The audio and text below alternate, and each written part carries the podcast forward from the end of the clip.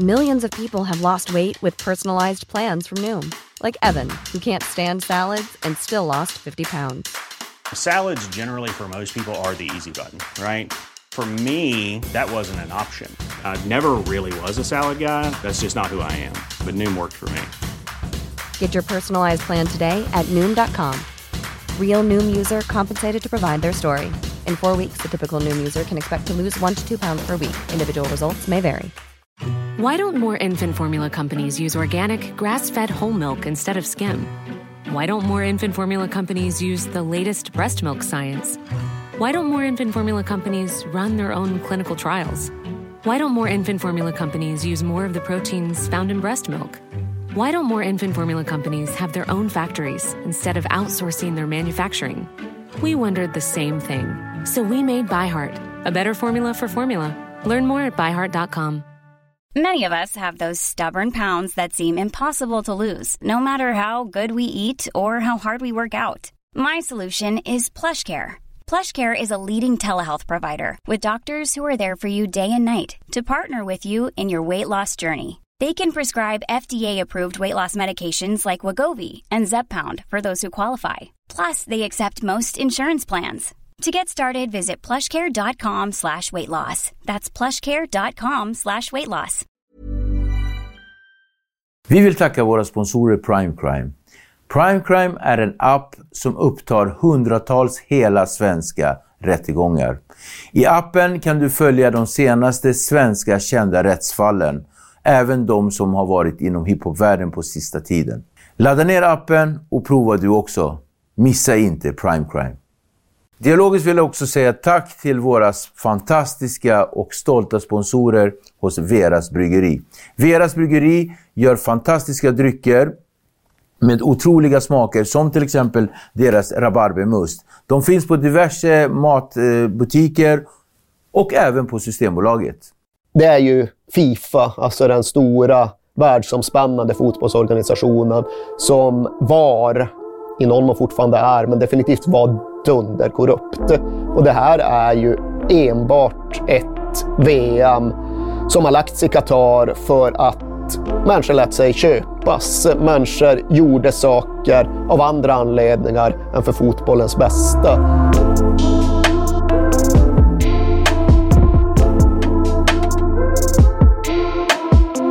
Hej på er och välkommen tillbaka till Dialogiskt. Mitt namn är Viktor och jag är som vanligt er host. Vi vill fortsätta med att säga att vi är tacksamma över att ni subscribar, delar, men framförallt tipsar era nära och kära om vår fantastiska kanal. Som sagt, ni är en del av vår livlina. Den här gången har vi en gäst som eh, för mig eh, är en stor förebild och väldigt, väldigt eh, inspirerande när jag ser hur han för sig fram i tv och, och, och framförallt i sin pedagogik. Elva år i rad har vår gäst utsetts till bästa sportjournalist i alla kategorier. Eh, senast eh, 2020 vann han Kristallen som årets tv-personlighet. Han har en rad priser bakom sig.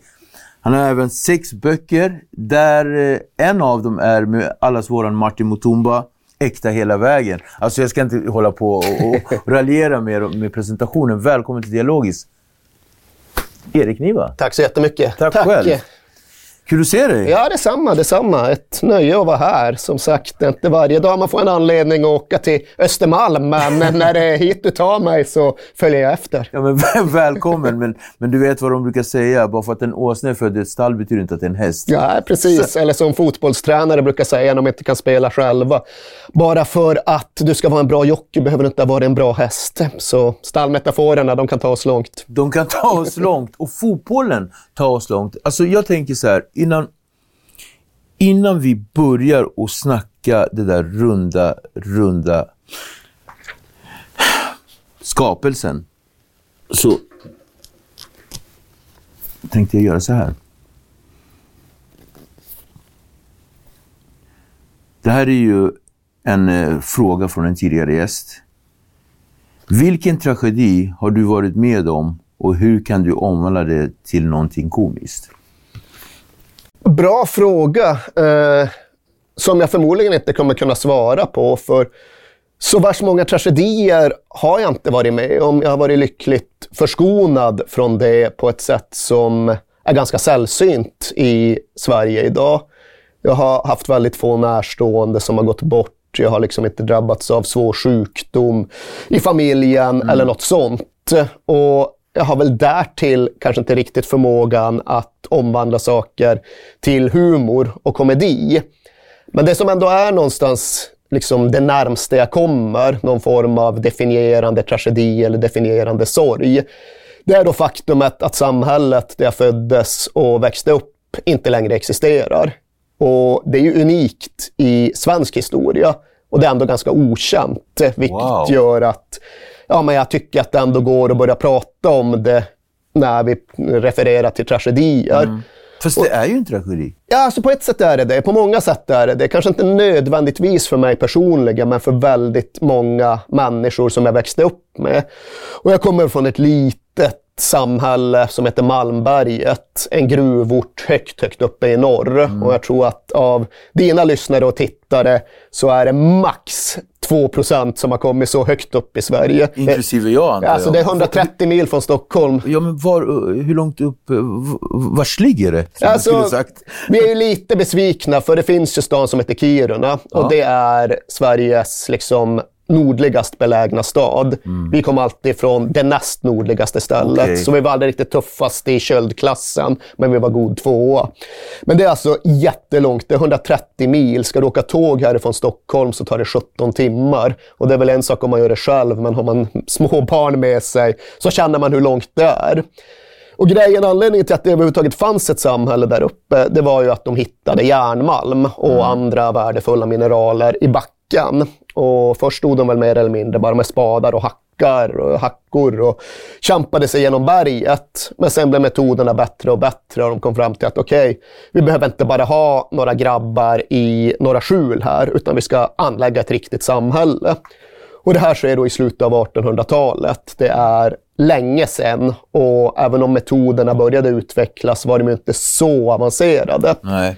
Och det som hände, det var att de inte riktigt fattade hur den här ådern med järnmalm sträckte sig under marken.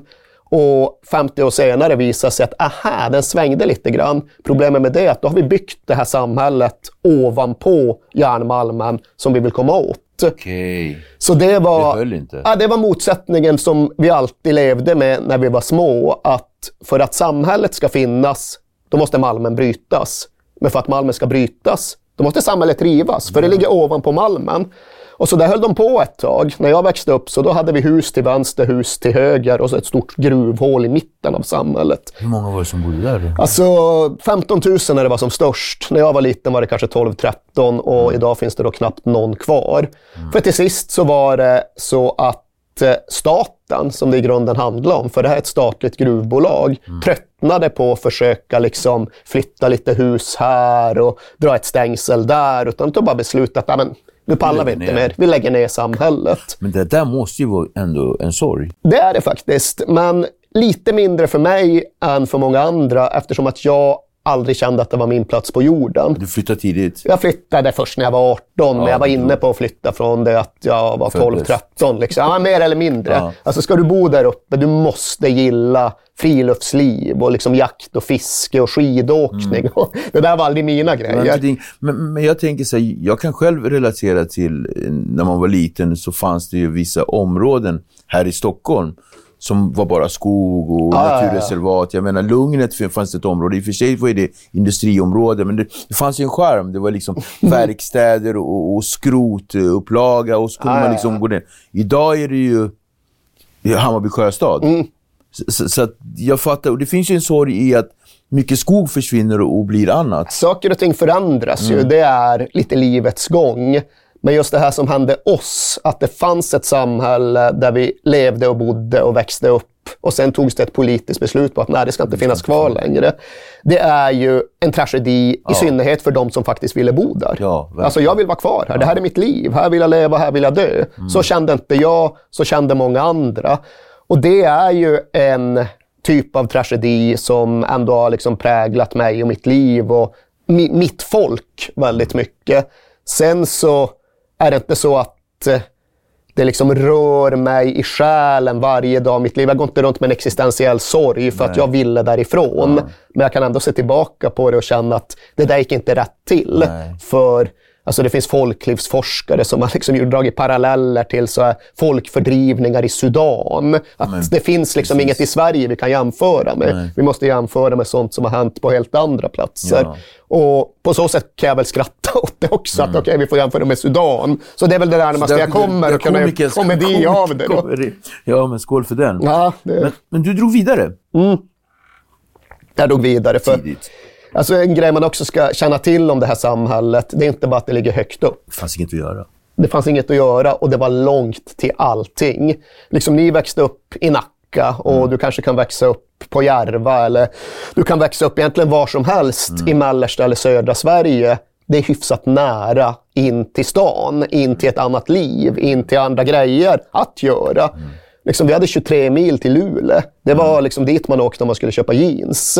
Vi hade 11 mil till Kiruna. Det var närmsta rulltrappan. Liksom. Wow, de har en rulltrappa. Åkte dit och åkte upp och ner bara för att det var så mäktigt med en rulltrappa. Men jag växte ju upp med folk som aldrig hade varit utanför kommunen. De kom aldrig därifrån och jag kände starkt att jag ville se något annat. Vad var det för driv i dig som, som kände att du ville se nyfiken på världen. Nyfiken på världen och lite kommer fotbollen in där också. För jag var sju år gammal när det var VM i Mexiko 1986. Jag tänkte fråga dig, din, din, din, alltså, din första och starkaste fotbollshändelse, var det det VMet? Ja, Det var definierande. Det var inte det allra första. Nej, det okej. och idag kanske, men det var det viktigaste. För som sagt, Mexiko, det var tv-sändningar som såg exotiska ut. Liksom Maradona dribbla och orten de spelade hette Guadalajara. Och jag kände bara, fan det där är ju så färgstarkt Mm. och spännande och lockande att jag kanske inte vill till Guadalajara, men jag vill i alla fall se något annat än detta. Och fotbollen blev en central... eh, För mig blev det ju så att det är egentligen det jag fortfarande gör. Liksom. Jag rullade ut en boll som fick börja rulla därifrån Malmberget och så hoppade jag upp på den och så såg jag vart den tog mig. Rätt mycket så.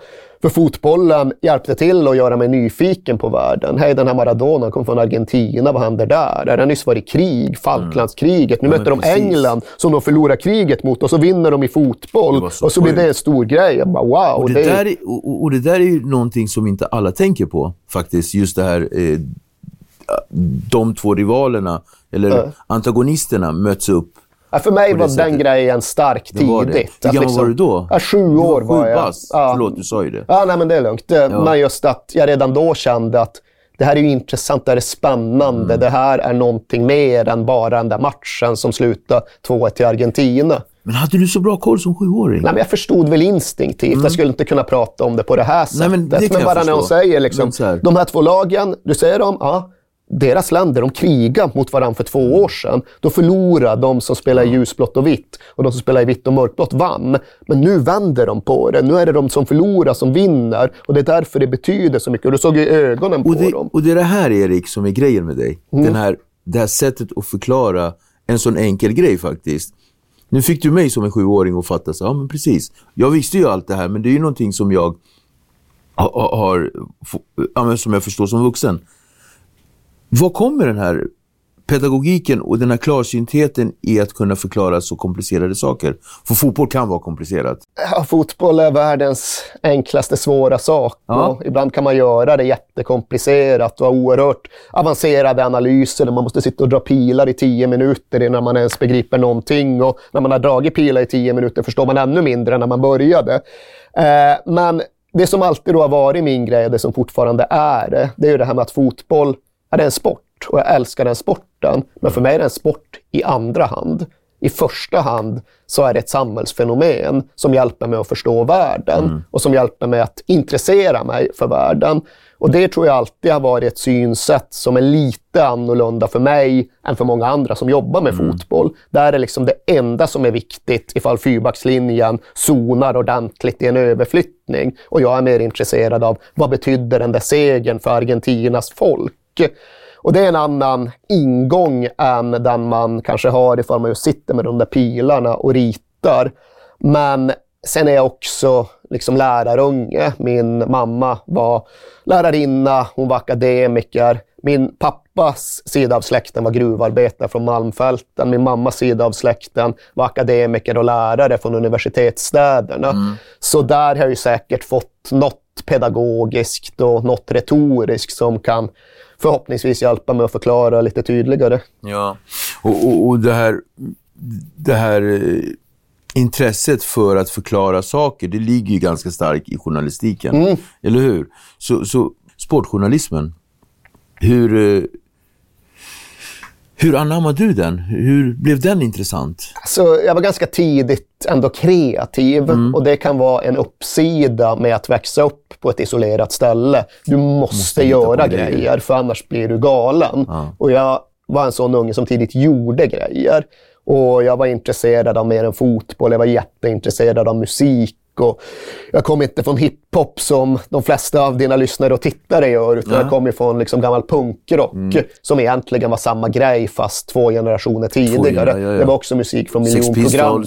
Ja, Ebba Grön, KSMB här i Sverige. Okej, okay, ja, KSMB. Kurt Simon med Berit, Kurt Sunes med Berit från Skärholmen. Ja, Vilket gäng det var! och Ebba från Rågsved, ja. mina trakter. Liksom. Ja, men det var musik från förortsprogrammen och sen blev det musik för mm hela Sverige på något sätt. Men det var en musik som också ville uträtta någonting, ville berätta någonting, kanske mm. ville förändra någonting. Mm. Och det talar väldigt starkt till mig. Och den kombinationen innebar att jag började göra musiktidningar, musikfanzines när jag var 13-14. Okay. Satt hemma på kammaren och mitt pojkrum och liksom skrev på skrivmaskin och klippte och klistrade och satte ihop tidning på så sätt.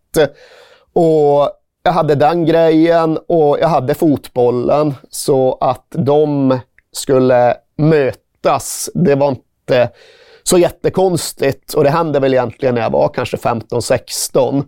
Och mitt problem, det var ju att jag älskade fotboll och jag älskade musik. Men jag var mm. inte särskilt bra på fotboll och jag var ingen musikalisk. Var ingen musikalisk. Så hur ska jag liksom kunna befinna mig i de här världarna?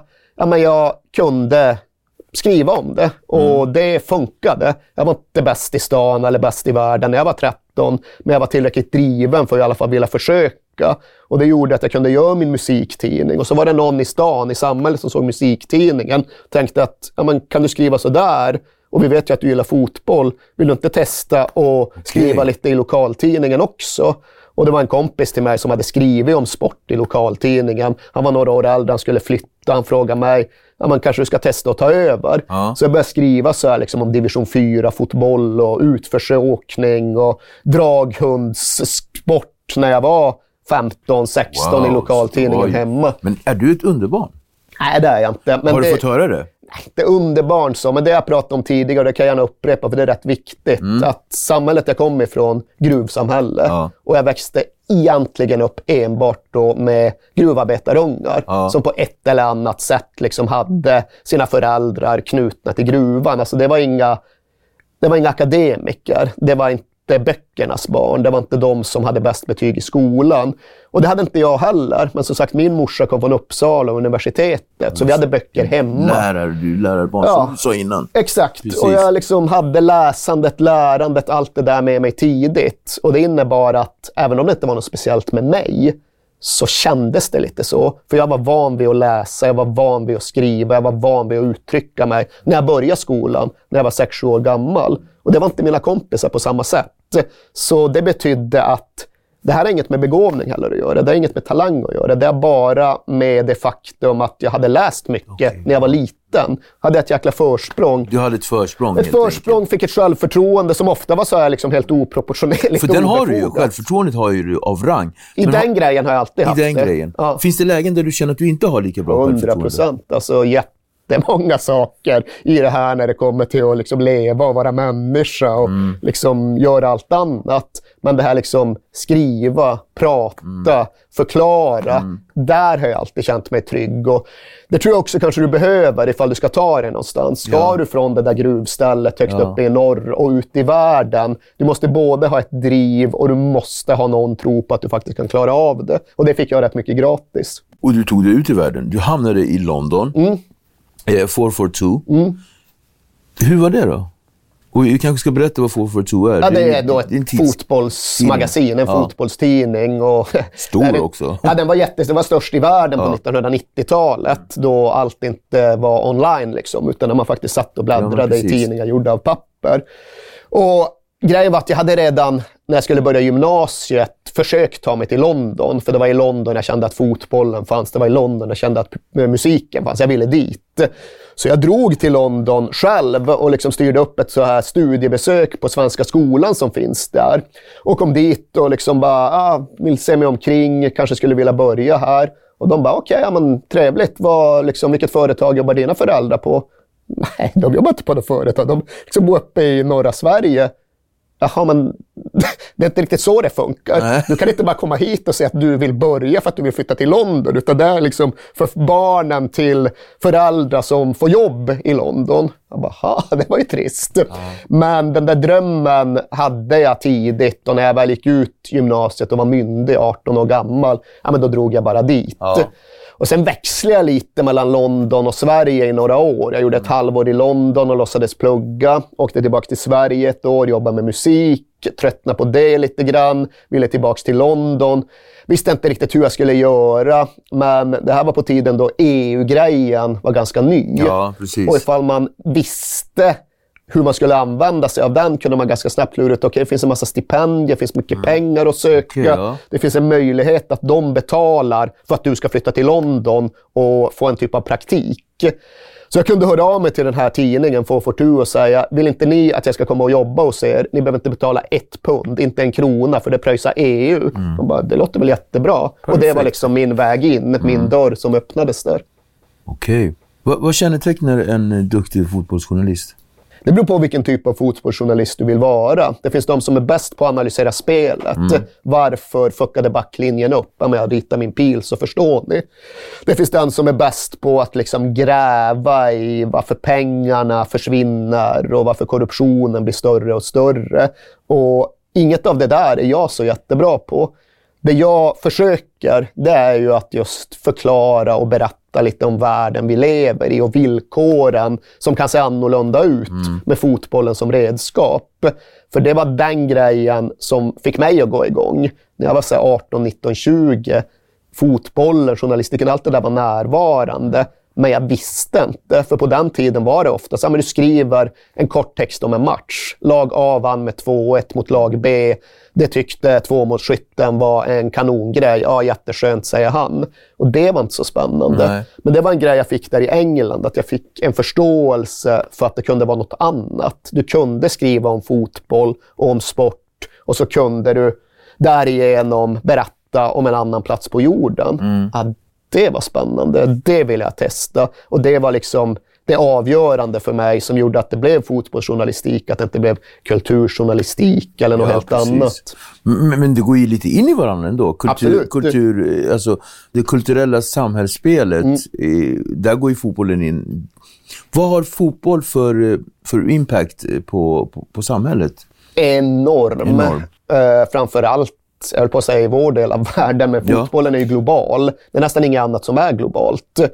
Eh, så jag brukar tjata om det, att här och nu, 2022, det är världens största kulturfenomen. Du hittar liksom ingenting som kan jämföra sig med det. För även om till exempel hiphopmusik har tagit över världen så är det inte alla delar av planeten där hiphopkulturen är så jäkla stor. Nej. Fotbollen, det finns inga vita fläckar kvar längre. Och det är ju också det här att alla engageras. Även om du kanske inte tycker att du är så fotbollsintresserad så känner du till vad som händer. Du vet vem Zlatan är, du vet vad Zlatan har betytt för Sverige. Du kan kolla på honom och så kan du förstå mycket om hur Sverige har förändrats de senaste 25 åren. Varför är det så med fotbollen? För att eh, den är så stor och kraftfull och därtill för att den alltid har varit så lättillgänglig och så nära. Mycket annat är ju så att ja, men du behöver kunna grejer för att komma igång. Du behöver känna folk för att komma igång. Du behöver kanske ha pengar för att komma igång. Fotbollen har ju alltid varit så att du behöver inte ens en boll och ett par skor. Ifall du bor i en fattig del av världen, ja, men du knyter ihop lite strumpor och så lirar du barfota och sen är du igång. Det gjorde man där jag kommer ifrån. Ja, exakt. Kap Verde liksom. Ja. Det, är ju, ja, men det är låga trösklar, vilket innebär att alla kan vara med. Och Det tror jag väl är den absolut största styrkan.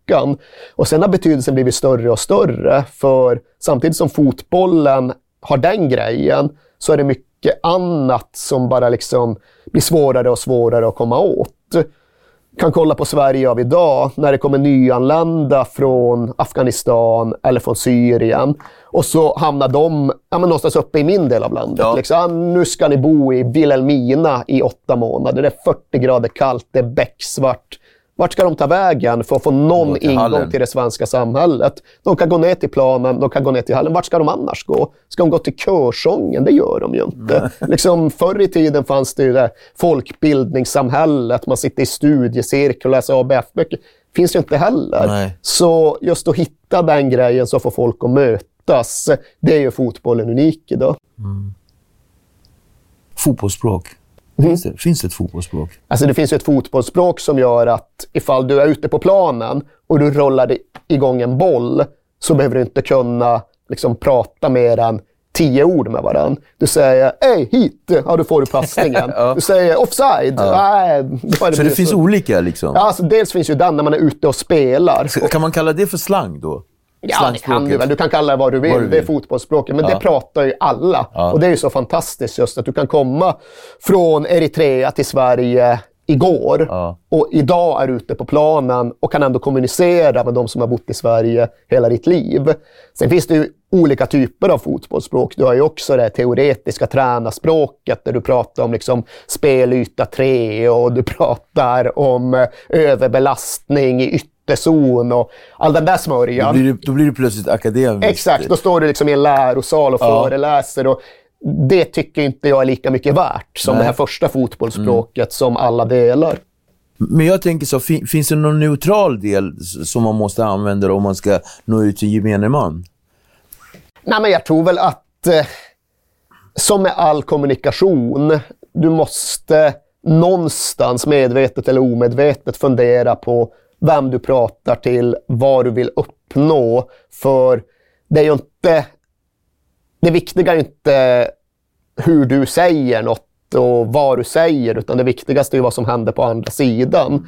Och ifall du vill komma fram till en ung kille från orten, då får du väl kanske strunta i att prata om spelyta 3, för det säger ingenting till honom. Då får du liksom anpassa dig och på så sätt ta dig fram. Men alla kan ju snacka om Cristiano Ronaldo eller om Zlatan eller om Manchester United. Det är, liksom, det är inte så svårt att nå fram tycker jag. Skriva eller tala, vilket känner du är eh, det som ligger dig? Alltså grejen är att jag alltid i hela mitt liv sett mig som en skrivande människa. Jag har alltid i hela mitt liv sett det skrivna ordet som kommunikationens mittpunkt. Mm. Det är mm. solen. Allt annat snurrar okay. runt det. Så den har du som ett nav? Liksom, det har alltid använder. varit så. Och sen har de senaste fem åren fått mig att behöva tänka om. Mm. För jag tror inte att det är så längre och jag tror än mindre att det kommer bli så framöver. Mm. Jag tror att den talade grejen, alltså det vi håller på med här och nu, är det sätt som dagens unga tar in information. Mm. Jag tror att det kommer bli så ännu mycket mer framöver.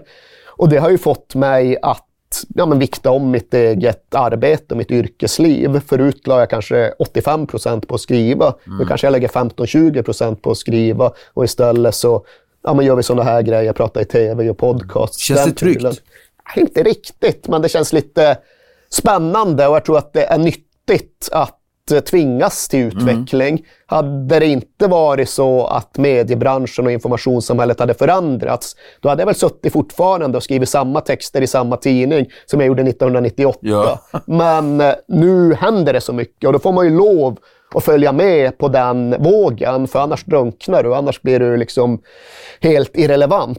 Och det har varit bra för mig, för då har jag tvingats att utvecklas. Mm. Innan vi tar oss hem, den, så här, här hemma i Sverige, så, så kan vi stanna kvar lite grann ute i världen hos Tottenham. Vad känner du när jag säger Tottenham? Att det är... Spanska ligans bästa lag? ja, men det är min klubb och det är sinnessjukt att säga så om en liksom halvt överklassaktig klubb från norra London. Mm. Jag kommer inte från London, jag kommer från Malmberget. Men återigen, jag växte upp i en tid då det inte fanns någon allsvenska för mig att gå och titta på. Mm. Den närmsta allsvenska arenan, den låg i Solna. Det var Råsunda. Jag hade 130 mil dit. Ja. Det var inte så att jag gled dit varje söndag direkt.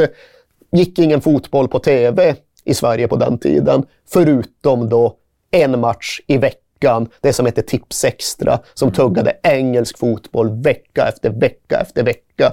Så det är inte jag och min generation. Alltså i Sverige, du har tre generationer som har sett mer engelsk fotboll när de var små än de har sett svensk fotboll. Jag tillhörde dem. Mm. Därför blev det Tottenham för mig, för jag hade liksom ingenting nära. Nej. Och sen har jag levt med Tottenham i 15 000 dagar, eller vad det nu kan vara. Ja, jag tänkte fråga hur länge du har hållit på... Ja, men sen jag var sex, fem, sex år gammal. Du är lojal. Vad säger du? Du är lojal.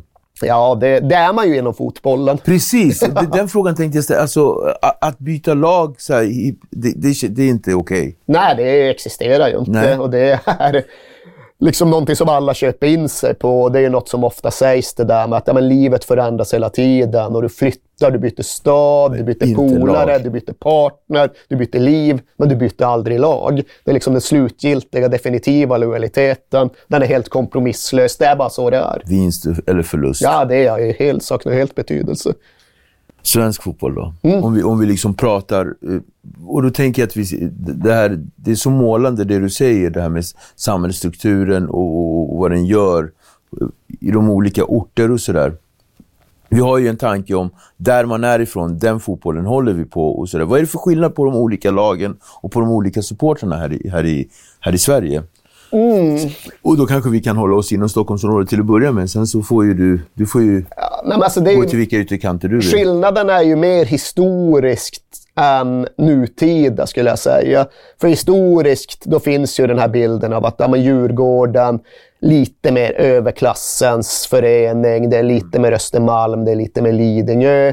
Hammarby, ja, men söderort, ofta liksom, ja, men första generationens barn från miljonprogrammen. Liksom kidsen från Rågsved ja. och liksom Bagis och sådär som sniffade tinner och sen gick de och såg på Bajen och flummade runt. Lite white trash. Ja, ifall du vill använda det ordet. Men, ja, ja. Liksom, nej, men mer historiskt sett då liksom någon form av bohemklubb, lite mer outsiderklubb.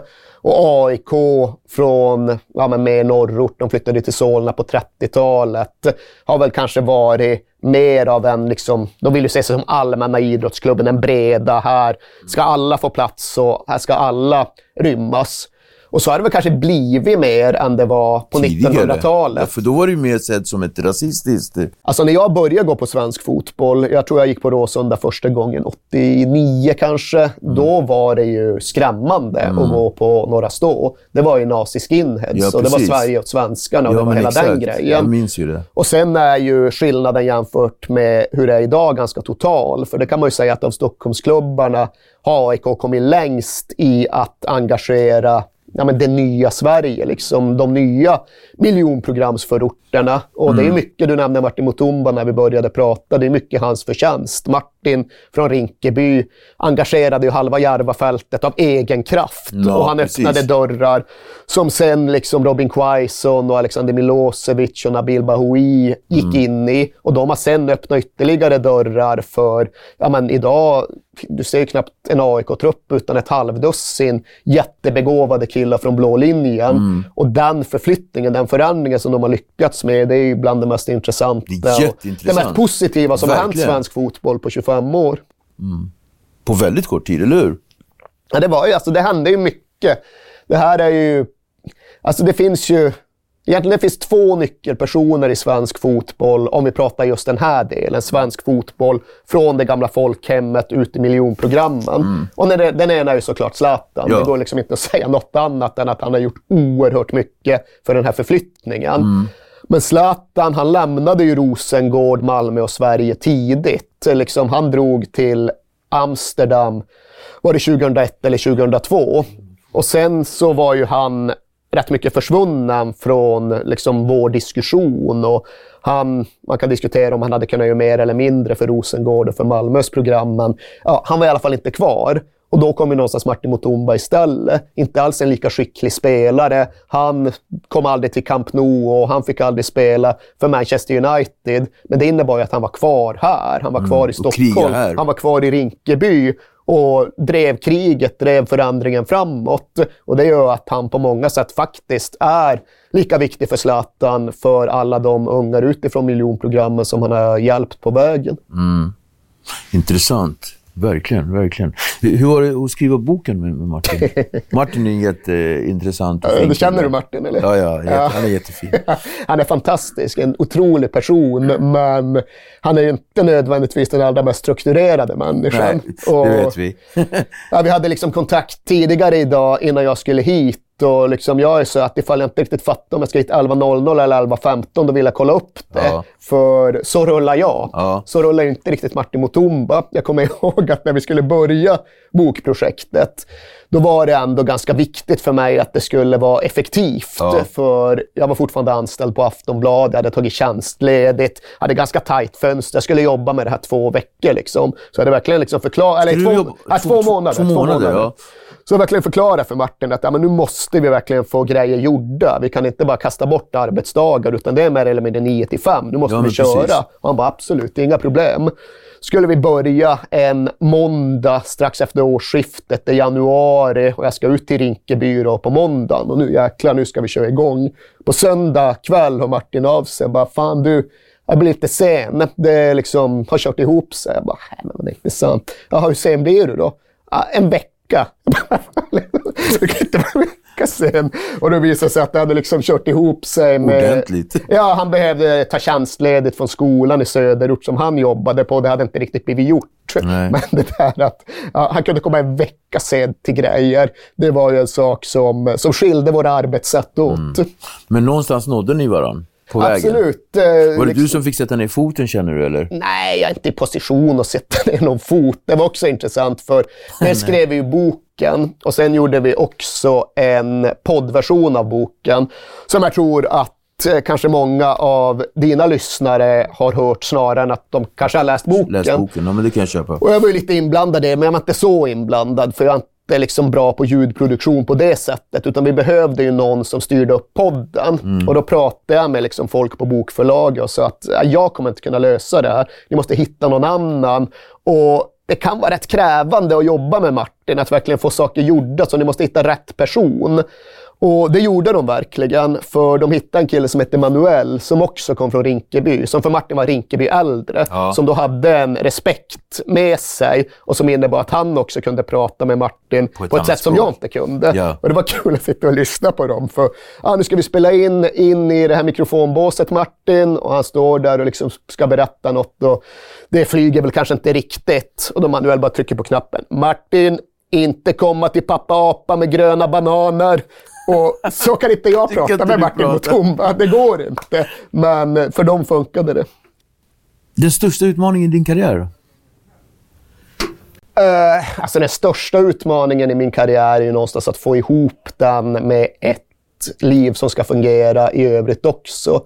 För det här är ju liksom inte, det är inte ett jobb för mig, utan det är ju någon form av livsstil. Det är någon form av pojkdröm som har blivit person. Fantastiskt. Ja, det är helt otroligt. Ja. Och det är ju något som jag är så jäkla lyckligt lottad i. Men... Känns det som att det... Har det, förlåt. Nej, det är lugnt, det är lugnt. Mm. Har det känts under årens lopp, för nu har ju tiden gått, eh, har det känts som att det någonstans ska ta slut? För så kan det vara med drömmar ibland som man Jo, lever jo, i. absolut. Och så känns det väl alltid. Alltså, jag var ju väldigt länge liksom, ja, orolig för min anställning. Det var jätteviktigt för mig att ha ett fast jobb. Mm. För uppe i gruvan där jag kom ifrån, ja, men där satt man på en fast anställning från det att man var 18 till det att man var 68 och fick en That's guldklocka. Liksom. Så samtidigt som alla andra i branschen blev frilansare och tjänade mer pengar så ville jag ha min fasta anställning för det var så, så det kändes tryggt. Men det var ändå inte den stora utmaningen, utan den stora utmaningen är ju att ifall du har något som du älskar så mycket, om du brinner för så mycket, som du vill lägga så mycket tid och energi på, ja, vad blir kvar av resten av livet? Vad gör det med dig ifall du lägger allt du har på jobbet och sen inte ha så mycket kvar till resten. Vad gör det med dina andra intressen? Vad gör det med dina polare och ditt sociala nätverk? Vad gör det därefter med din familj? Mm. Och den liksom balansen, det jonglerandet, den viljan att både liksom lägga allt på jobbet mm. samtidigt som jag vill ha kvar ett fungerande liv vid sidan om. Det har varit den stora utmaningen. Har du har det funnits en annan utmaning i form av, av kritik från tittare och fotbollsfans när du har, har fört dig fram all, på allmänt Den finns ständigt plan. där och jag tror att ifall du gör grejen jag gör, då kommer du ganska snabbt märka ifall den påverkar dig jättemycket på ett jobbigt sätt eller mm. ifall det ändå funkar helt okej. Okay. Mm. För jag jobbade, jag var ju anställd så väldigt många år på Aftonbladet, kvällstidning, liksom den, mest, den största tidningen i Sverige, mm. men också den tidning som väcker flest reaktioner. Och från början var det ju liksom att du fick handskrivna brev där Göran, 62, från Vingåker gnällde på dig. Sen började du få mejl om folk som gnällde på dig. Sen blev det liksom kommentarer på sociala medier, men hela den prylen har alltid funnits där. Mm. Och det finns de som känner att det är jättejobbigt. Jag har haft kollegor som efter två, tre år känt att nej, jag pallar inte att det alltid kommer gnäll och kritik vad jag än gör och skriver. Så mm. jag tror inte att det här är för mig. Jag kände ganska snabbt att jag kunde ta det där för vad det var. Mm. Okej, Göran från Vingåker tycker att Zlatan är värdelös och att jag är dum i huvudet som har skrivit att Zlatan är bra. Det får Göran tycka. Det är inget stort problem för mig. Idag liksom någon tycker att jag måste prata mer om Real Madrid och ge mig en eh, kommentar på Instagram om det. Det är inga problem. Liksom. Jag lever med det. Men din podd då, så, mm. som ni har, den är grym förresten. Tack. Man lär sig jättemycket. Eh, When We Were Kings. Vilket är det mest, och utan konstigheter, den starkaste, eh, så här, starkaste ögonblicket i, i, i, den podden? Där du har mm. fått reaktioner från, utifrån. Alltså svårt att säga på det sättet, men det har varit en jäkla uppenbarelse det där för mig att inse hur mycket lättare det faktiskt är att nå fram när man snackar och när man berättar än när man skriver. Mm. Och det har varit otroligt att förstå hur många som orkar lyssna på ganska knepiga historier. Fast det är många som lyssnar. Det är jättemånga jätte... som lyssnar. Ja, ja, ja, det är otroligt. Och just att vi kan prata om prata i fyra timmar om fotbollen i Zambia eller Irak eller vi hade kunnat göra Kap Verde. Ja. Och det tror man det är rätt smalt. Det är inte så många som är ja. intresserade. Nej. Det är många som lyssnar. Nej. Också där man märker, den, jag gissar att den responsen får ju du säkert också, att när folk har dig och din röst i öronen, mm. det kommer nära. Det kommer nära, ja. Och det betyder ju att jag har liksom fått historier om, ja men faktiskt, alltså så här, folk som har legat för döden ja. och har lyssnat på podden. Och hur fan hanterar man det? Liksom? Att de vet mer eller mindre att det är en av de sista nätterna i deras liv och de väljer att lägga de timmarna på att lyssna på en podd där jag pratar om fotboll. Det går ju inte att ta in. Mm. Och nu pratar jag mycket med musiker. Där är det ju ofta så att liksom musiken finns närvarande. De får säkert uppträda på begravningar och liksom de är verkligen en central del av livet. Mm så är det ju inte med journalistik på ett givet sätt överhuvudtaget. Och det är egentligen först med podden som det har börjat närma sig den grejen. Att wow, det här är något som folk har med sig hela tiden i sina liv, i glädje, i sorg, liksom, när det lyfter, när det går ner. Och det är ju ja, det är svårt att ta in. Fantastiskt. Ja, det är sjukt. Men vilket, om vi, om vi liksom omvandlar frågan, spetsar till den och så här, vilket är det starkaste avtrycket enligt dig i fotbollshistorien? uh, om vi bortser från Maradonas uh, Hand of God. Ja, nej, men det är väl uppe där. Det ja. är det ju verkligen. Liksom några av de mest ikoniska mål som gjorts. Liksom först fuskar han och boxar in en boll. Fem minuter senare så dribblar han av hela det engelska laget och lägger in den i tomt mål. Och allt detta då mot den där bakgrunden att tre år tidigare så dog hans jämnåriga landsmän för engelsmännens maskingevär och kanoner ute, ute i det kalla havet. Så, ja, Så det är inte Zlatans klack i Grekland? Nej, alltså Zlatans klack, eh, du tänker den mot Italien i EM 2004. Ja. Det är ett otroligt fotbollsmål, men det har inte riktigt den där liksom kulturella kraften. Det var inte så att Sverige hade krigat mot Italien Nej. och det därför liksom gav ett helt folk stoltheten tillbaka. Eh, Zlatans bicykleta mot England var väl ett ännu vackrare mål. Snyggaste mål jag någonsin sett med mina egna ögon. Med dina egna ögon. Men inte där heller hittar du just den där grejen att här lyfter du en hel nation, ett helt folk. Mm. Så det är nog svårt att komma runt Maradona och hans två mål mot liksom England 86. Det är kanske, ifall du väger samman allt, både det som hände nere på planen och vad det betyder. Det är kanske där det pikade och det var där jag började, ja. sju år gammal. Spelare i världen har ju funnits ett antal. Uh, alltså jag är jättegammal och jag kom, jag är, när jag var liten i Kap Verde så mycket tar man med sig. Just sjuårsåldern, åtta-nioårsåldern som grabb så kommer jag ihåg att man pratade om, liksom, om Vava, Falcao och de här... Var det brassarna? Alltså Kap Verde har mycket brasilianskt. Ja, det var mer det än Portugal? Eller? Ja, ja, både och ja. kanske, men mycket Brasilien. Du vet att Cristiano Ronaldo har ju Kap Verde i sig. Han har Kap Verde i sig. Det är typ hans mormors morsa. Ja, jag fick veta det här, här om kvisten. Eller, alltså, det var inte länge sedan. Ja, här var ju Henke Larsson ja, också. Ja, Henke Larsson är från eh, Kap Verde också. Så det, det, det, var ganska sjukt. Men jag tänker, när det gäller spelare genom tiden, och det här är ju taskigt kanske att fråga, men du vet vart jag ska komma skall. Vem, vem som är bäst?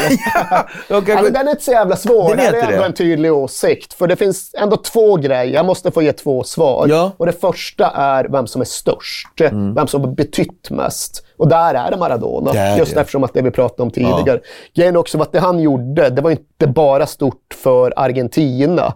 Det var stort för hela den så kallade tredje världen. Mm. Hela det södra halvklotet, hela den fattiga fattiga delen av jorden. Mm. Han lyfte alla dem på ett mm. sätt som inte hade hänt tidigare. Sen flyttade han till Neapel, fattiga södra Italien, lyfte dem i deras kamp mot de rikare delarna av det landet.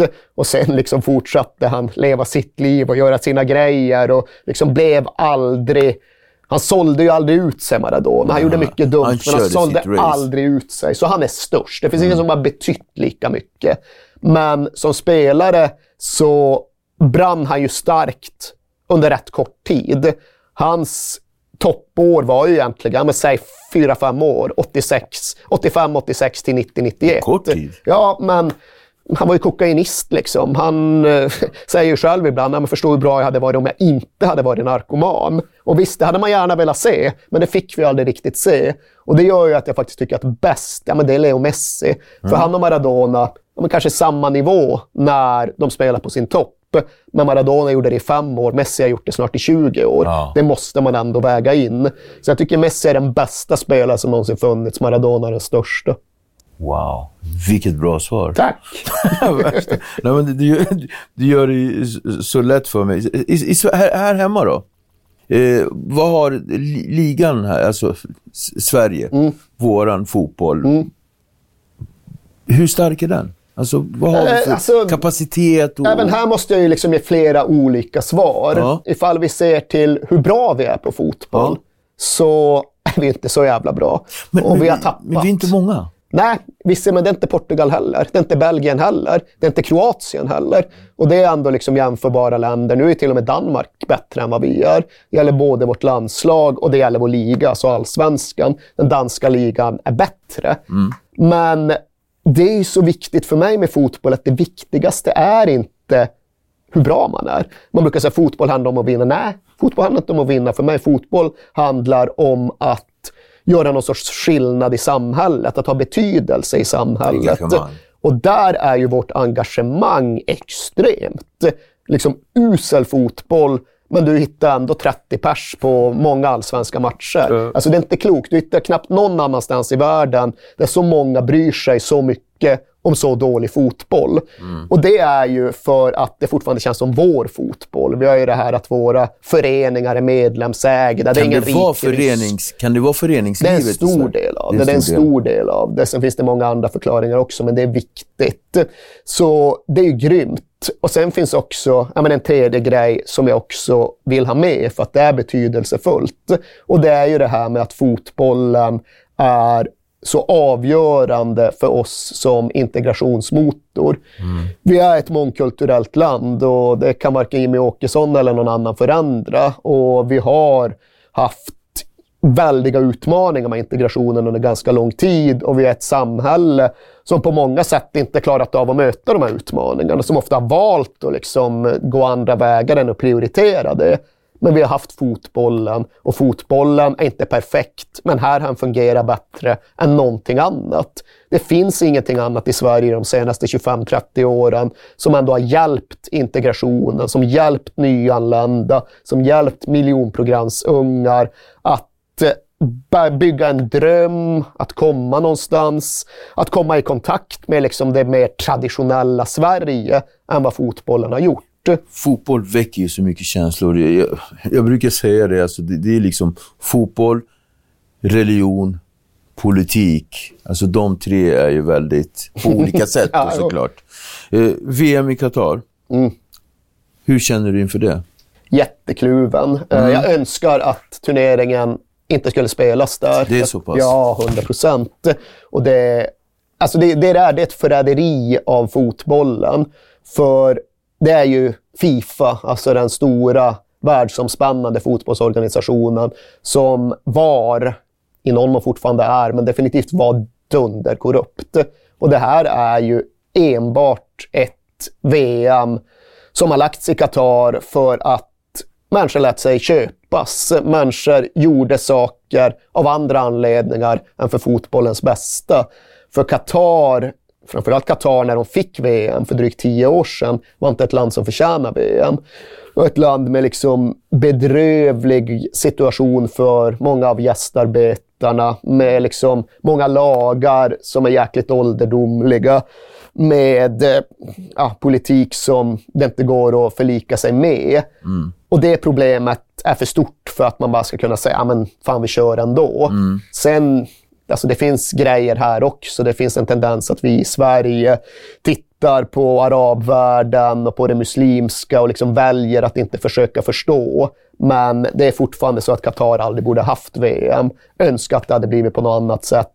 Nu blir det så ändå. Och då är det en massa frågor man får som journalist. Okay, men hur ska man hantera det? Ska man åka dit? Ska man inte åka dit? Hur mycket ska man skriva om fotbollen? Hur mycket ska man skriva om problemen? Jag tycker att som journalist så går det liksom inte att bojkotta något man Nej, inte man gillar. Ja, man måste ju dit och berätta. Man måste ju förklara. Man måste få mm. folk att förstå vilka problem det är liksom, det är en överdriven jämförelse. Men hej, jag gillar inte krig. Mm. Vad ska jag då inte berätta som journalist om vad krig leder till och hur krigen går till och sådär? För, för det blir lite det här cancel culture som, som man menar att man hellre, inte man, alltså, båda de som, som, som är väldigt emot det menar på att man ska cancella, bojkotta och, och, och inte ge den, dem en plattform. Men jag tycker att man borde göra det på liksom strukturell och institutionell nivå. Och nu blir det liksom teoretiskt, nu låter jag ja. som den där fotbollstränaren i en lärosal. Men jag tycker att du borde sätta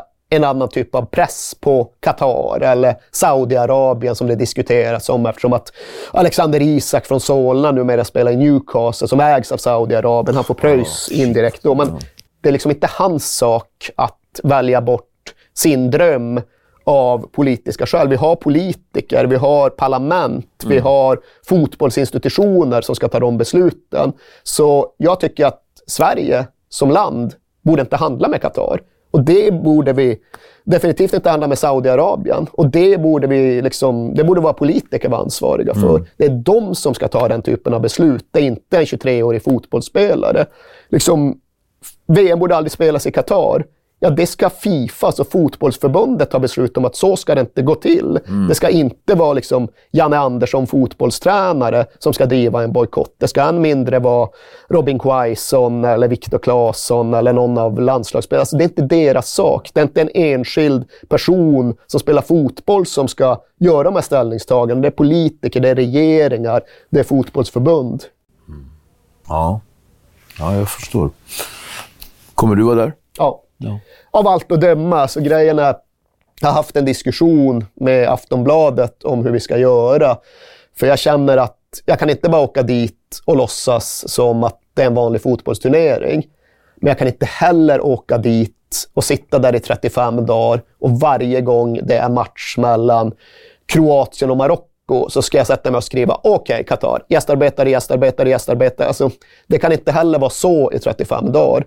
Så det jag sagt till tidningen det är att det jag vill att ni gör, det är att ni tar det här annonsutrymmet som ligger runt artiklarna och den här gången ska ni inte sälja det. Den här gången ska liksom inte Volkswagen, eller Hyundai eller Samsung gå in och betala en massa pengar. Utan det, om, det, den ytan vill jag att ni skänker bort till säg Amnesty eller Human Rights Watch eller en mm. sån det, organisation. Det är en bra handling. Det liksom får mig att få ihop det gentemot mig själv. Ja. Jag känner att ifall jag på de premisserna åker ner och skriver om både fotbollsmatcherna och arrangemanget och landet och så är det inte så att just de här artiklarna ska tidningen tjäna jättemycket pengar på. Det är inte därför, utan det här är journalistik av en annan anledning med ett annat syfte. Det här ska liksom ja, i möjligaste mån få folk att förstå mer om Qatar och Qatar ska inte bara kunna komma undan med att Eh, göra lite små förbättringar mm. och köpa in den här VM-turneringen och sen bara vissla vidare som om ingenting har hänt. Utan den där grejen måste finnas med. Men det kan inte vara så att alla artiklar om alla fotbollsmatcher bara handlar om problemen med Qatar som land heller. Så det här är någon typ av kombinationslösning. Ja, men det är jättebra. Annars skulle det bli någon helt, annat, någon helt annan sorts reportage. Ja, det blir ju så. Kul att ha det här. Tack. Bra snack. Jag har blivit så intelligent av det här snacket. Men jag tänker jag måste ändå ställa dig en fråga. Vad anser du att du värderar som högt, men som gemene man typ inte gör? Boom.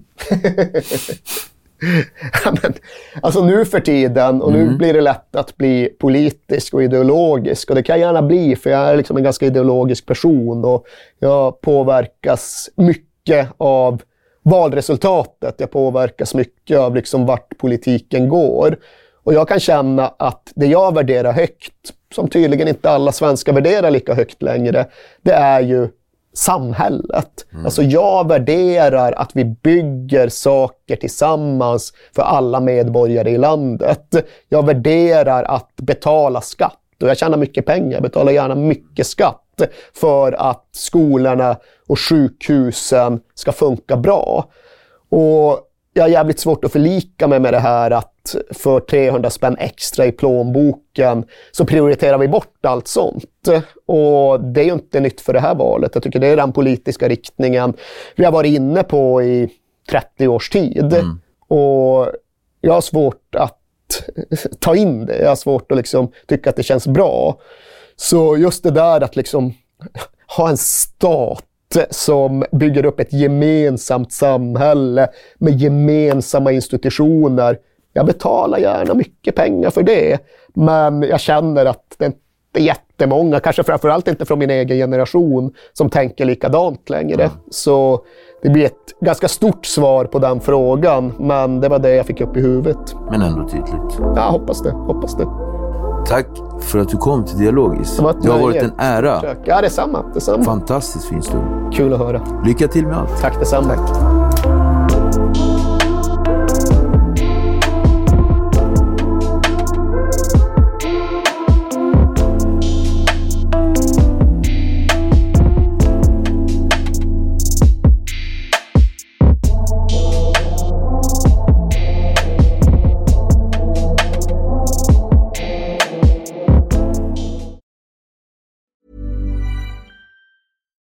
You like to look five years younger? In a clinical study, people that had volume added with Juvederm Voluma XC in the cheeks perceived themselves as looking five years younger at six months after treatment. Look younger, feel like you. Add volume for lift and contour in the cheeks with Juvederm Voluma XC. Reverse signs of aging by adding volume to smooth laugh lines with Juvederm Volure XC. For important safety information and to find a licensed specialist, visit juvederm.com. That's J U V E D E R M.com. Not for people with severe allergic reactions, allergies to lidocaine, or the proteins used in Juvederm. Common side effects include injection site redness, swelling, pain, tenderness, firmness, lumps, bumps, bruising, discoloration, or itching. There's a risk of unintentional injection into a blood vessel, which can cause vision abnormalities, blindness, stroke, temporary scabs, or scarring. Talk to a licensed specialist to find out if it's right for you. Why don't more infant formula companies use organic, grass fed whole milk instead of skim? Why don't more infant formula companies use the latest breast milk science? Why don't more infant formula companies run their own clinical trials? Why don't more infant formula companies use more of the proteins found in breast milk? Why don't more infant formula companies have their own factories instead of outsourcing their manufacturing? We wondered the same thing. So we made ByHeart, a better formula for formula. Learn more at byheart.com. Planning for your next trip? Elevate your travel style with Quince. Quince has all the jet setting essentials you'll want for your next getaway, like European linen, premium luggage options, buttery soft Italian leather bags, and so much more. And is all priced at 50 to 80% less than similar brands. Plus, Quince only works with factories that use safe and ethical manufacturing practices. Pack your bags with high-quality essentials you'll be wearing for vacations to come with Quince. Go to quince.com/pack for free shipping and 365-day returns.